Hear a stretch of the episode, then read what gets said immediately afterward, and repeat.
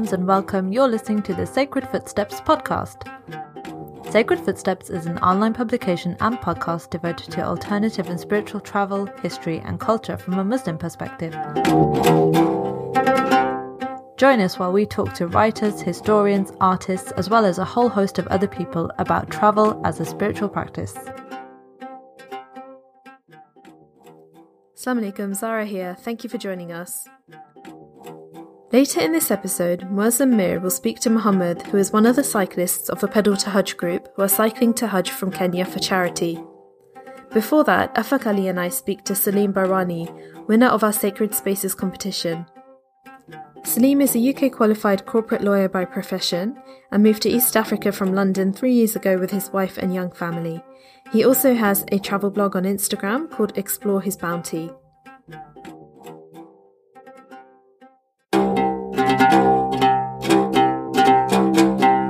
So, Salim, you were voted winner of our Sacred Spaces competition by our readers. Um, in case people listening are not aware of what the competition was, we asked people to send us a description of a space that is sacred to them personally, alongside photos as well. Um, so, Salim, could you tell us a bit about what your entry was, in case people are not familiar with it? Um, yeah, firstly, it was it was uh, it was an honour to I guess have, have won the competition. Um, I'm, I'm, truly touched and, and very surprised, and, and, thank you firstly I guess to everyone that, that, that participated in the vote. Um, I guess for me the the, the sacred space uh, was the, the, the holy site, the holy city of Karbala, and particularly the tomb of Imam Hussein. Um, who most people would know is is the grandson of the Holy Prophet, and for the Shia, the third Imam. Um, he was um, brutally killed um, in the year 61 AH on the 10th of Muharram.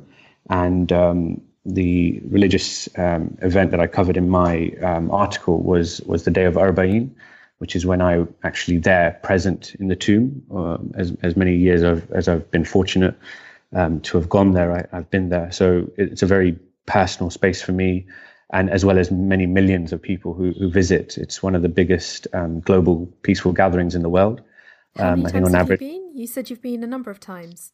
Yeah, um, I, I, yeah. I try to go whenever I get the opportunity. Um, so I've, I've been a few times. Um, yeah, whenever whenever that opportunity comes, it's it's something you just can't can't refuse. Um, it, it's it's really a kind of very transformative, uh, like experience, very personal, very very spiritual. Um, it's uh, it, and the day of Arba'in has literally kind of 15 to 20 million people attending. They wow. literally ascend on this very small town um, in Iraq, um, which you know you'd you'd when you look at it from an outside perspective, you wouldn't even think that it could um, you know cater for that many people, which is I guess one of the kind of miracles I suppose as well associated with this um, this period. Um, the Arba'in marks the 40th day, basically. So it was the 20th of Safar back in 61 AH. And the family, um, the, the, remaining survivors of the family of, of Imam Hussein, um, traveled back from Damascus to Karbala to pay their respects and to bury Imam Hussein because he, he, was just left there on the plains. and, and yet, to this day, that tradition has been honored, and, and millions of people come from all over Iraq, um, all over the world. In fact, um, you know, I bump into people that have been walking for like 12 days from like Basra, and then you come across Americans, Canadians, people from Kuwait, Dubai. It, it's truly a global, global event, and I don't think it gets, I guess, the, the coverage that it should do, um, given that you know it is one of the biggest peaceful gatherings in the world. Yeah, absolutely. Um, so I was going to say, going back to your entry, um, so your entry was really well written. Like you got your passion across very well. Um, but what I wanted to ask is, so talking about sacred spaces themselves, we were not necessarily after, like you know, mosques or kind of the obvious places. So I wanted to know what was it about this place and this time that you generally visit on that made it so sacred for yourself. Mm. Um, it's it's it's interesting because you know um, you know if you ask someone um, where where their great great grandfather is buried, that you know they probably wouldn't even be able to tell you, or they probably haven't even visited. Whereas you know this is a man who I guess 13 centuries ago, um, who you know I've not met, you know, people living now haven't met, and yet we're kind of. I feel that for me, I'm, I'm almost drawn to this place. Um, it's it's because I guess of the individual. I mean, I can I'll tell you about the place in a minute when I'm when I'm sitting there. But what draws me um, kind of whenever I go is is that I'm I'm going there to pay my respects to a man who stood for justice, um, for for social justice, um, against oppression, and and he saved my faith. I I, be, I believe that that had it not been for that stand of Imam Hussein on that day, um, we wouldn't be practicing Islam in the way that we see it today. And and you know, um, so for me, it's almost as if I have a debt to repay, um, and it's to go there and, and basically say, look, I'm I'm here. I, I recognize your your sacrifice, and I'm trying my level best to to um, adhere to you know the the the the, the message that you that you tried to to bring and to honor it and to, to you know cr- create a better relationship with my creator.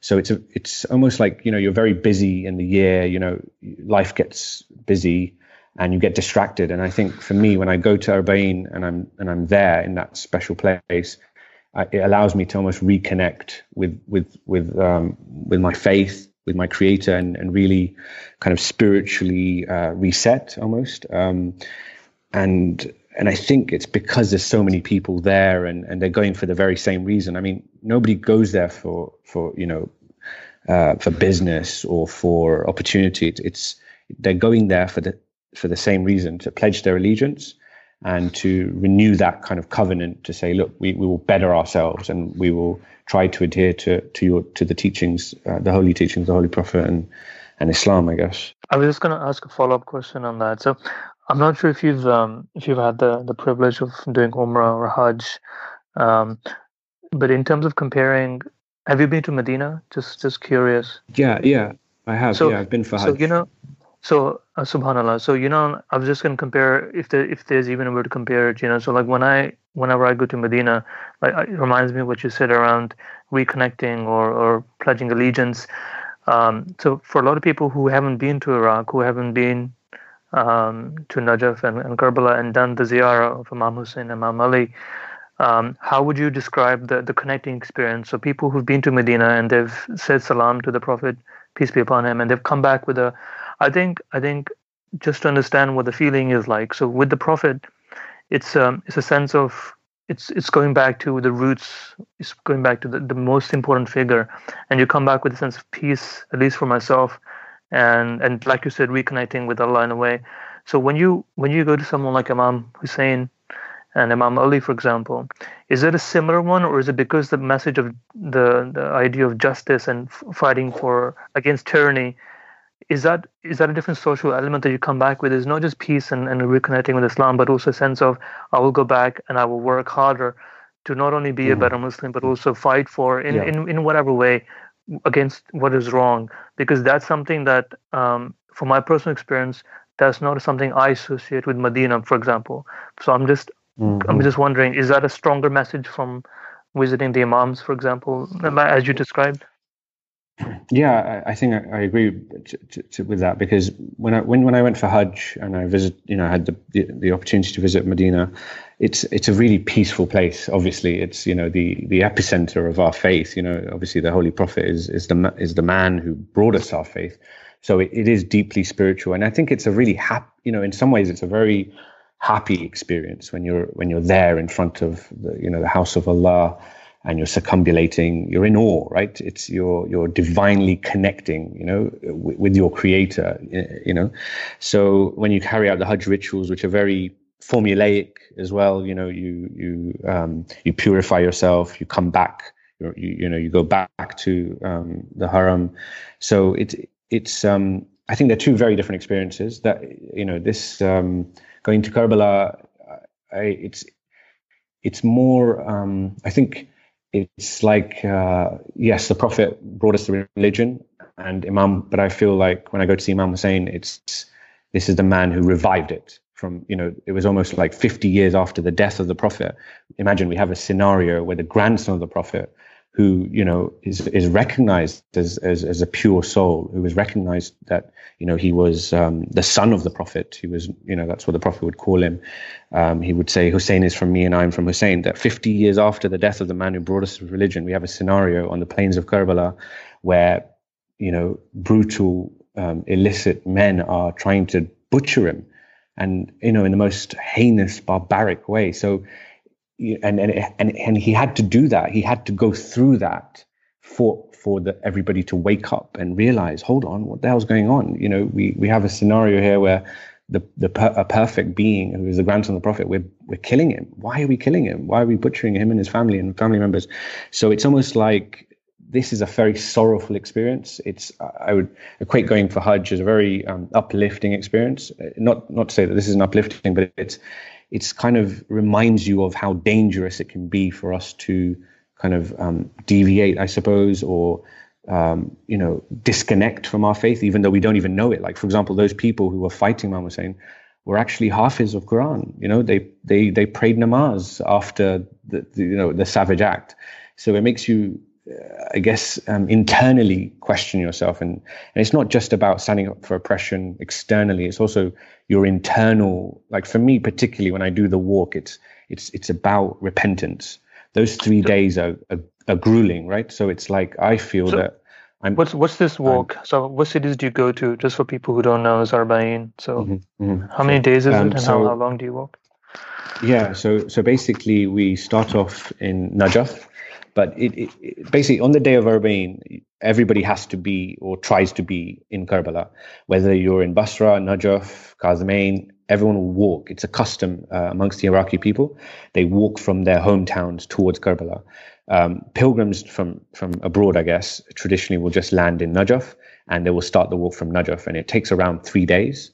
So you uh, you can do it at, at, your own pace. You can do it leisurely. You could even do it for four, five, six days. But usually, when I've done it, it takes about three days. Um, three days of full walking, um, and it's around wow. 100 kilometers. Okay. Yeah, it's around 100 kilometers, and um, you you know there it's literally I can't even explain the scene. You imagine like a road, uh, a straight road with just a sea of people constantly on it, just walking, and that's the beauty of this experience. Like you know you're walking towards you know a tomb of a man you've never met because there's that deep love that resonates within you that connection that you know um, that you want to go there. And and and that's what kind of drives people. Um, and and explaining how you do it um, you know you'd think that okay well what about food? Where are you going to sleep? Where are you going to shower? What about amenities? And but that's all covered. Everything is kind of like um, catered for. You have like um, mokibs, um, which are like tents basically along the highway. So on this road that everybody's walking, on the side there are just mokibs, mokib after mokib after mokib, and they're giving away free food. They're offering uh, mattresses and sleeping bags Who for you to sleep. Who provides it though? Is it the government? It's literally local people. Um, so I was speaking to one of the, so it's the Iraqi people um, who are like, for the record, I think one of the most hospitable people I've ever encountered in my life. Um, they don't do it for any reward. You don't do it for any money or, or, monetary value. They're simply doing it to serve you as a as a zawar, as a pilgrim of Imam Hussein. They're doing it completely selflessly. Some of these people I've spoken to, they save up their whole year just to be able to uh, provide the service. I think no doubt there's also government funding. I'm sure there's there's government funding as well um, um, from from Iran and and from Iraq as well, and just you, anything you need. I mean, literally, they'll be shouting from a tannoy, uh, you know, pilgrims, pilgrims, come. I, I want to give you food. I want to give you water. Uh, come, sleep, sleep here. They'll massage you. They see you tired tired and walking for three days in the desert heat, they will, with a backpack and whatever, they'll stop you and they'll massage your leg and your feet and tell you to rest. And to be honest, they even get offended if you don't. It's it's really bizarre. Like wow. if they feel like they want to serve you, and and if you say no or refuse that date or sandwich or that you know whatever off food they're giving you, um, they'll yeah they'll take great offense and um, you have to love Muslim hospitality. You just can't say no. Do you know this is this is so interesting. It reminds me so much of the old Hajj pilgrimage, It's how a it used to be. exactly what I was thinking. Because Yeah, um, exactly. I- Mhm. I've been I've been reading up on um, how the Ottomans used to manage the Hajj pilgrimage for people coming from north and south. Um, so if you if you're coming from Turkey, which is when the Ottomans were ruling, they had the same setup. They would have people. Um, well, that was state sponsored. The Ottomans would pay for it, but it sounds sounds exactly the same, but something that's Mm. So if you want to experience the old Hajj, go do Arba'in. That sounds that But sounds like a really in- good idea Even to in me. the Just- time of Harun al-Rashid, it would it was actually a similar thing because there was a Hajj route all the way from Baghdad to Mecca, um, and then there were provisions for pilgrims all along the way. Um, and I know that even today there are excavations. I'm not sure exactly where, but on various places along the route, and they've uncovered wells and things like that, which again were there um, purely for the pilgrims. But I think we should definitely do an episode on this because there's just something so timeless about it all because these are traditions that have been going on for Yeah, centuries. absolutely. I mean, like there was So this. this- Um, fun fun fact. Um, you mentioned Harun Rashid. For people who don't know, he was a he was an Abba- um, uh, Abbasid uh, caliph who's actually buried next to Imam Raza, who's the who's the Oh, tenth is uh, Shia Imam. So just a, a funny connection. But anyway, go on. Yeah. So there was this elderly um, gentleman who, like, so they they love you as well. Uh, the, the fact that you're a foreigner, um, that you're not Iraqi, uh, it just amazes them as well, right? Because they're like, "Where are you from?" And you, and then you say to them, "You're from London or from the UK." You know, it just excites them even more. So, for example, there was an elderly man who I bumped into um, along this way. I was I was in his mokib, and they were we were resting there, and you know, he said to me through a translator. Um, he was basically saying, "Look, oh, you know, pray for me when you when you go back to London." And I was like, well, you know, you live in the Holy Land of, of, of Iraq. You know, yeah, exa- exactly. So I'd be like, no, you should be remembering me. And I, don't, I just, I'll never forget the look on on his face, and and you know, he was really tearful, and he said to me through the translator, kind of like words to the effect of that no no no it's your du'as that are accepted given that you've come from this foreign land and you've traveled such great distance to do this ziyarah you know? And and i just ah, just speechless you know? It's it's um a very altruistic experience you know? The fact that they just want to look after you to make sure you're comfortable that you can do the ziyarat and for them that is that is all they want because nothing can can compensate them for that privilege and that honor. They're almost you know you know yeah i think it's it's, it's a really special experience. So within Iraq itself, is Arba'in something that only Shia communities take part in, or um, is it something everybody takes part in? no absolutely absolutely not. Um sorry as in the sense that it's it is for everybody. You know imam hussein is is not just for shia muslim he, he is for for muslims globally firstly and then because obviously he he he revived the religion he he's his stand is is one that all muslims uh, you know should be um, would be acknowledging um, but also going outside the Muslim school, uh, even Christians partake in this experience. Um, that when you get to the actual tomb, there are uh, um, constant kind of juluses, like um, of, people coming into the tomb with flags and, and banners, and, and there's a Christian contingency that comes in. Um, Sunni Muslims as well have, uh, are known as well to, to have you know deep respect for, for Imam Hussein, obviously being the grandson of the Prophet and um, his status. Um, so they also participate in this walk, um, and they look after the pilgrims, um, Jewish people of Jewish faith. In fact, I was just um, interested in reading up the other day that there's a, there was actually Hindu Hindus as well that have deep um, affection and affinity towards Imam Hussein's message. Um, they they also uh, there was a Indian spiritual leader by the name of Sri Sri Ravi Shankar who in 2007 actually attended the tomb and, and, and paid his respects. Um, you know, because Wow, the message, it, yeah, I mean, it comes back to the message. The message of Imam Hussein is not something that is limited to a specific sect or a specific religion. It's a global message of of standing up for your rights, of of, of dignity, of social justice. And you know, people like Gandhi, Nelson Mandela have, have been quoted um, uh, and learned from Imam Hussein's actions that they found victory in defeat, and that's that's what it was, right? Like Imam Hussein, whilst he was killed on that day, it, his message, look, 13 centuries later, still lives on, and and so that's testimony to that.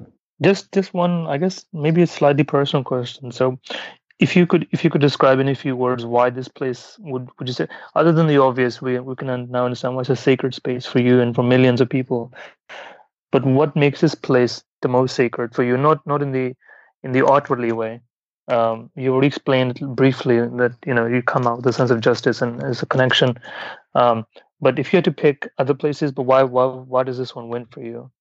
Uh, that's a really good question. Um, you know my wife always um, she's always saying like uh, why do we always go in this particular time? Why do we always go in Arbaeen because it is the busiest time right? It's it's 50 20 million people ascending. There's no space when you get into Karbala like you, you know it's it's very tight and and and chaotic and it takes sometimes even an hour to actually get into the tomb um, and she'll say why don't we go off peak like you know any other time of the year where there's hardly anyone and you can you know um, have more time and and i always i always say no I, for me it's it's it's like i guess um, comparing it to something like uh, the World Cup or something like that. You know, if you go to a football stadium and it's just empty and you have the perfect, fine, you'll have the perfect view, you're in the front row. Whereas you compare that to kind of being in the final where it's like the biggest game of the year and you're even if you're right at the back and you don't even see the scoreline or the or the players, you won't really care, right? Because it's the atmosphere, you know. Um, just being a part of that atmosphere and and seeing millions of people around you, you know, pleading their pledging their allegiance, um, sorrowful, um, raising their hands and and saying that look, we are here, Hussein, we're here to honor your pledge.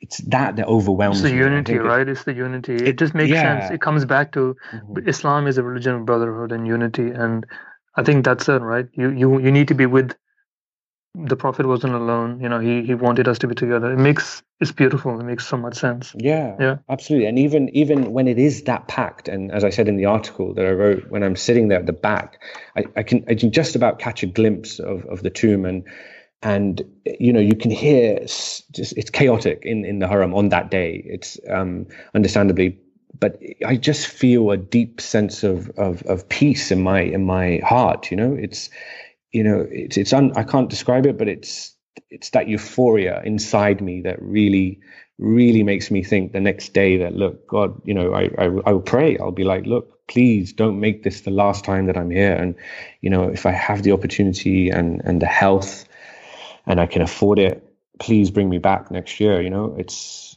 i don't know what i would do if i don't return then you know i can't contemplate or fathom not being there on that day next year, being in, in the UK or somewhere else. I, it would just crush me, I think. And, and, and I think if you talk to other people, um, they'll testify to the same. Once someone has gone and experienced this, they themselves will say, yep, I can understand it. Now I know why you, you, you, you'll go back because it just, it takes over, you know, it's, it's a real, real spiritual and physical experience that is deeply, deeply sacred, I think. Yeah, that's really beautiful. Um, you know, with regards to Iraq itself, you know, the kind of immediate association you have with it, especially in the last 10, 15 years, is of war and upheaval. Um, but from what you're telling us, that's not really the impression I'm getting. Um, and clearly, there are outsiders like yourself who are traveling there regularly. Um, so, yeah, I just wanted to ask, what are your thoughts on that? Like, is that safe for us to do?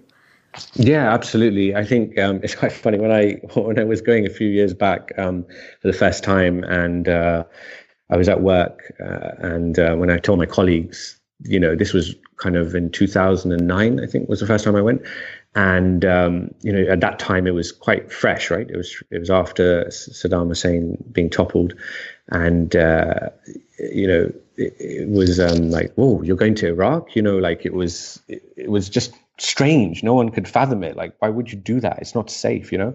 But I can honestly tell you that, yes, I'm, I'm here to tell the story. It is perfectly safe. Um, and um, there are no issues. You can fly in internationally and land in Najaf.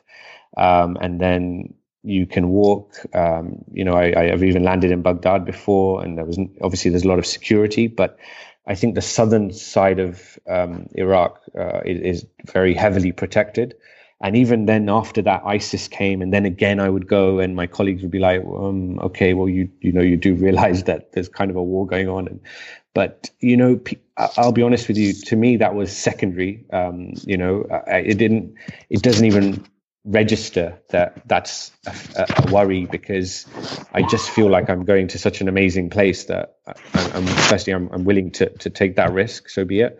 But honestly, I can tell you that those times when I've been there, even during the ISIS period and post ISIS period, there is no issue. Um, it's obviously protocols and and safety checks are in place. Like there's a lot of security checks that you go through. Um, there's a lot of military presence, uh, which is understandable given that it was a war zone and to some degree still is.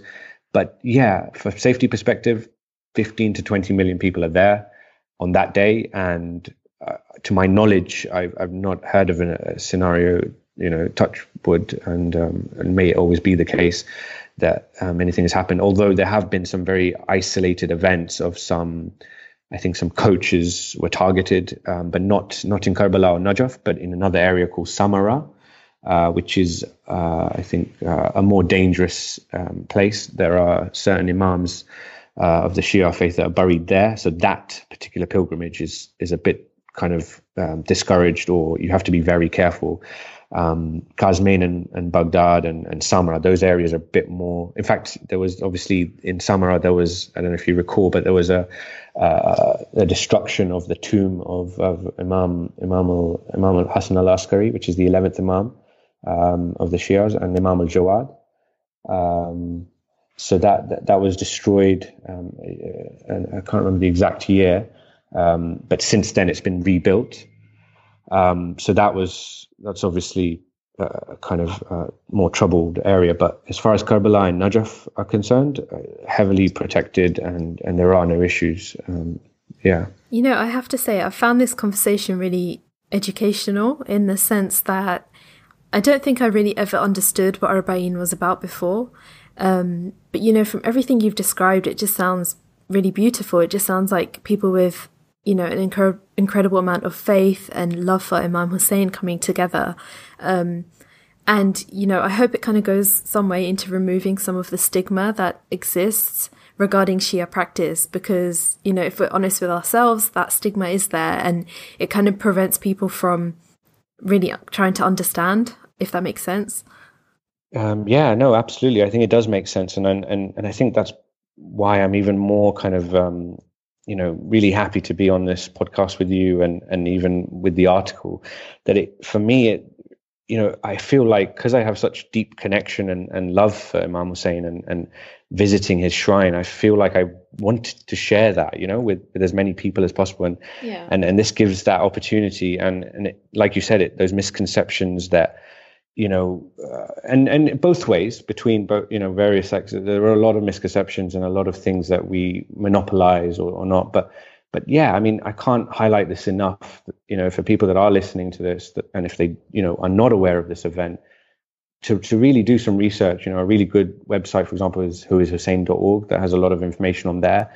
Um, but the bottom line is that this is not a, a sectarian issue. It's not a you know. Uh, it's a human issue. It's it's basically a revolution that changed and collapsed a tyrannical uh, dictatorship. Before we wrap up, I have one final question for you.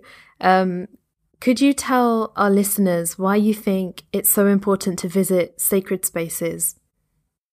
Religion is important, and yes, you can go to the Maldives and you know all these amazing places, but these places like going to Iran, going to Syria, going to Iraq, going to Mecca, going to Medina, uh, they're obviously like paramount, right? They're they're the bedrock of, of, where our faith comes. So we should definitely make an attempt and an effort to to use our annual leave sparingly we you know to, to go to these places as well because it's it's it um it rev- you know i think like with pilgrimage of, they recharge you right yes like, like yes. you said you come back with a renewed sense of your faith mm, what could be more absolutely. important than that exactly like you you know you can be there in makkah and you you know you're standing there and you're like this is the house of god and you you know you you you rejuvenate yourself and you realize that oh, hold on I'm, I'm how how ashamed am I to be here firstly yeah. because you've done X Y Z and whatever and and and you always you know you make your promises for reformation and and like you know even when when you break things down and you look at like um the the philosophical side of it. Like you know, I didn't get a chance to, to mention this on, on this occasion, but when I think about that walk, it's and and I'll tell you about uh, Hajj as well. But the walk, it's like I find it as um, kind of uh, representative of life. You know, you're on this road and you have an aim, and the aim is to get to Hussein at the end. Um, and um, you don't have any provisions with you because you you know everything is looked after, and you know you come across hurdles and challenges, and it's really tough. And you're maybe one morning when you wake up at crack of dawn to start, you're down.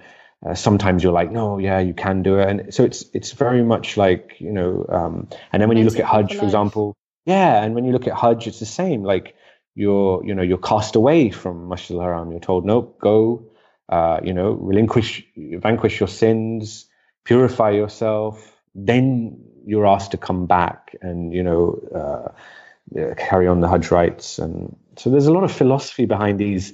You know, people say they're ritualistic acts. You know, you could, the, the external person may say, the observer may say, well, this is very ritualistic. You're going to a to a shrine where there's just a hunk of metal, because uh, the shrines basically have like a, a metal frame, right? So you're going to see this metal frame and you're going to touch it, and and they're looking at it from a very physical perspective. But the spiritual side of it and the philosophical side of it is is is is what they're not appreciating, and that's what people need Absolutely. to start understanding that these yeah. places have a deep, profound impact on our hearts and our souls, especially when we're surrounded by, you know, um, routine and, and time where we don't get to reflect. And I guess Ramzan is is a time where you do have, you know, you almost take that time out. So for me, going to going to ziyarat is is that time out, and it's like a spiritual top up. You know, like it's like um, I just dedicate ten days to sitting there, to you know, to reading Quran, praying namaz, um, acts of worship and reflection and I guess we don't have that in our day to day routine. Completely. I think that might actually be the perfect place to end it, literally on the definition of a sacred space. Um, thank you so much, Salim, for joining us. And as I mentioned earlier, Salim has um, a blog on Instagram called Explore His Bounty, so be sure to check that out. So before we finish off, Muazzam spoke to one of the cyclists from the Pedal to Hajj group who are cycling all the way from Kenya to Mecca in order to raise funds for the education of children in Nairobi. They have 45 days to get there in time for Hajj, so their journey has actually already begun, and they're documenting the whole thing on Instagram so you can watch it there. Muazzam spoke to Muhammad before they set off on the journey, talking about their preparations. Basically what pedal to hajj team is is uh, a bunch of guys. We mm-hmm. we came together and we said you know what? Uh, let's do something let's do something different but let's do it for a cause I mean, we we were friends in Nairobi. We are about uh, two guys here in Nairobi who we cycle normally. We cycle together, mm-hmm. but uh, other than that, we said, okay, let's let's come up with something. Let's do something. Let's do something different. You know, mm-hmm. something uh, something that will help humanity you know that that will uh, that will count for us as sadaqatul jari at the same time so Inshallah. yes yes mm-hmm. so that is that is pedal to hajj that is how pedal to hajj started so um, you said you cycle together with your friends. Are you? But you're not. You're not professional cyclists. Are... No, I am not a professional cyclist. Uh, I'm. I'm just a weekend warrior. That's what. Mashallah. Yeah, a weekend warrior. That's that. We we cycle on weekends and just an avid cyclist. But Alhamdulillah, Alhamdulillah. Through that, uh, yeah, yeah. So uh, you, you said you're you're a team of three people. We're actually a team of four. Tell me about so, so tell me about um, sort of your route and sort of your um, your, your journey. Have you? I mean, uh, to tell me more. Where, where do you where do you plan on on, on start, starting the uh, cycling? Which which country are you going to go through first? And I mean, uh, tell me about your route that you've planned out. Our route is going to be basically from uh, Nairobi, Nairobi mm-hmm. to to Ethiopia, mm-hmm. Ethiopia to Sudan Mm-hmm. Sudan from Sudan we are going to catch a ferry uh, going into Jeddah inshallah. Mm-hmm. and across uh, the Red Sea. across the Red Sea. That is going to be about 12 hours journey across mm-hmm. the Red Sea into Jeddah inshallah. Mm-hmm. and we are looking at about uh, 3500 kilometers. Oh, yes from Kenya to Saudi Arabia. Inshallah inshallah we are planning to cover at least 100 kilometers on a daily basis Oh, subhanallah. So, so yeah, so that is about 35 days, but we have extra 10 days just in case you know there there are days that you're tired and you can't cycle and you just need to rest. So we have extra ten days leeway. Mm-hmm. Oh, subhanallah. So, I mean, I can only imagine now. I mean, because I've never done this, but I've, I've always thought about like long distance runners and uh, you know long distance cyclists. Um, if I can ask, what happens in the? I mean, how how much do you sleep when you're when you're doing when you're doing the cycling? Uh, do you do you have anywhere in mind to stop when you want to rest, or do you just stop wherever you can? Um, uh, uh what do you do about food? Like, do you have do you have a backup team? Alhamdulillah, we've got a backup team. We've got uh, uh, one Land Cruiser with us, and uh, we have uh, two brothers who are going to be our support team. Mm-hmm. That uh, you know they are going to be hand- medical aid and stuff. Exactly, yeah. They're going to be handling our our nutrition and our our gear and everything, mm-hmm. and uh, they're also going to be handling our extra extra equipments for like our bicycles and everything. So Alhamdulillah, mm-hmm. uh, in that uh, that aspect we are covered.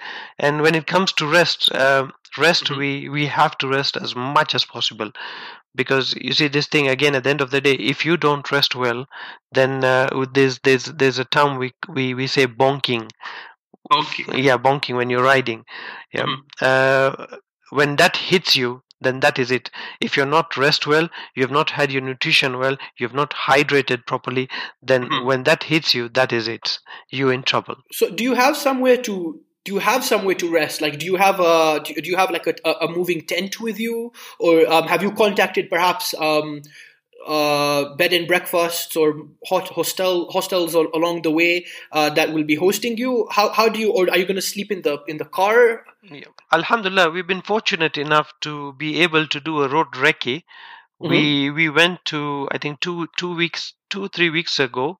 Mm-hmm. We went uh, we drove all the way to Port Sudan Oh, subhanallah. Yeah. yeah, yeah. Just to look at the route. Uh, what are our options on the route? Do we have mm. a place to sleep? Do we have a place to eat? Uh, you know, uh, do we have uh, emergency? Emergency. You know, if if anything happens, may God forbid. You mm-hmm. know, like uh, hospitals, like police stations, like you know, things like that. So you've prepared for these to- these type of emergencies and sort of unexpected events or any and stuff yes we have we have but also at the same time we're also prepared for uh, something you know okay we might we might get somewhere and uh, maybe we can not continue. So we have mm-hmm. our tents we have everything prepared with us. In case of any any emergency we can even just you know have a bush camp. And what is your experience like? Because i mean i can i enjoy the outdoors and i enjoy you know nature but i can only imagine cycling uh, through all this um, you know all the scenery and the flora and fauna and you know the changing landscape the different languages but it's the one thing that's constant it's, it's just you on the road and you're you're passing through and you, you just see the you just, you just see the world change. For anybody who's driven to another country you can you can always tell oh I've, I've entered somewhere new now because the culture seems different. And you know what is your experience with this? It must be very um I mean, what have you what have you experienced so far that that must be really beautiful about this? I, I can only imagine that like you've seen a lot on the road. Yeah, Alhamdulillah. Okay, it's uh, I, I can say that uh, it's it's a bit challenging. It's uh, mm-hmm. it's not as uh, as uh, beautiful and easy as it sounds. Yeah, it's not a very tourist, perhaps. exactly, exactly. because at the end of the day, you know, we, we are going to be cycling, and we we have mm-hmm. Uh, we have a goal and we have a target. It's not like you know we we are just cycling for the sake. Like you know, if we get tired, we can just spend like a week in this town or two weeks oh, in yeah. this town. It's not that for us you know for us we we have to get to saudi arabia inshallah in time for hajj. For hajj yes, yes. and we have and, a very small window mm-hmm. for that. So we have to be we have to just keep on hammering all the way hammering all the way you know for us to make it on time. And um, so i mean this this must be like i mean how when did you start? When did you start uh, the training? We started training for this a year back it's been so it's been a year so far. So you've been planning this for so long and you've been uh, preparing for it mentally physically psychologically. How do you feel like this experience so far? I mean because i can only I, am looking forward to interviewing you after the the, the hajj because i'm sure there's the the, reader, the listeners will be so keen on hearing what happens. How has this changed you so far in life? Do you feel like a different man uh, one thing I'll say is, first of all, I've lost a lot of weight. that's that's that's that's a good part about it.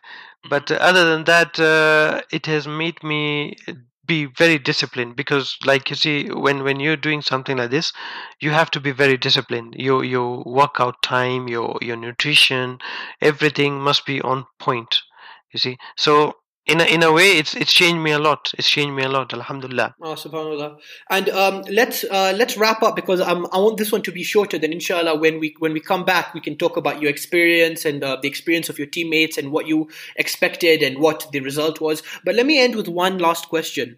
Uh, brother are you ready for hajj then? Inshallah. I am uh, I'm, I'm ready for this. I'm ready for this MashaAllah, MashaAllah. And may, may Allah make it easy for you and may Allah make it make it successful. And um, uh, please, um, we'll all remember you in our du'as and please remember us as you travel to Hajj. Amen. I will. I will. Thank you so much for listening. As always, all of the links, everything we've mentioned can be found in the show notes, including a donation link if you'd like to donate towards the cyclists' cause. Always check your government's foreign travel advice before setting off to a new country.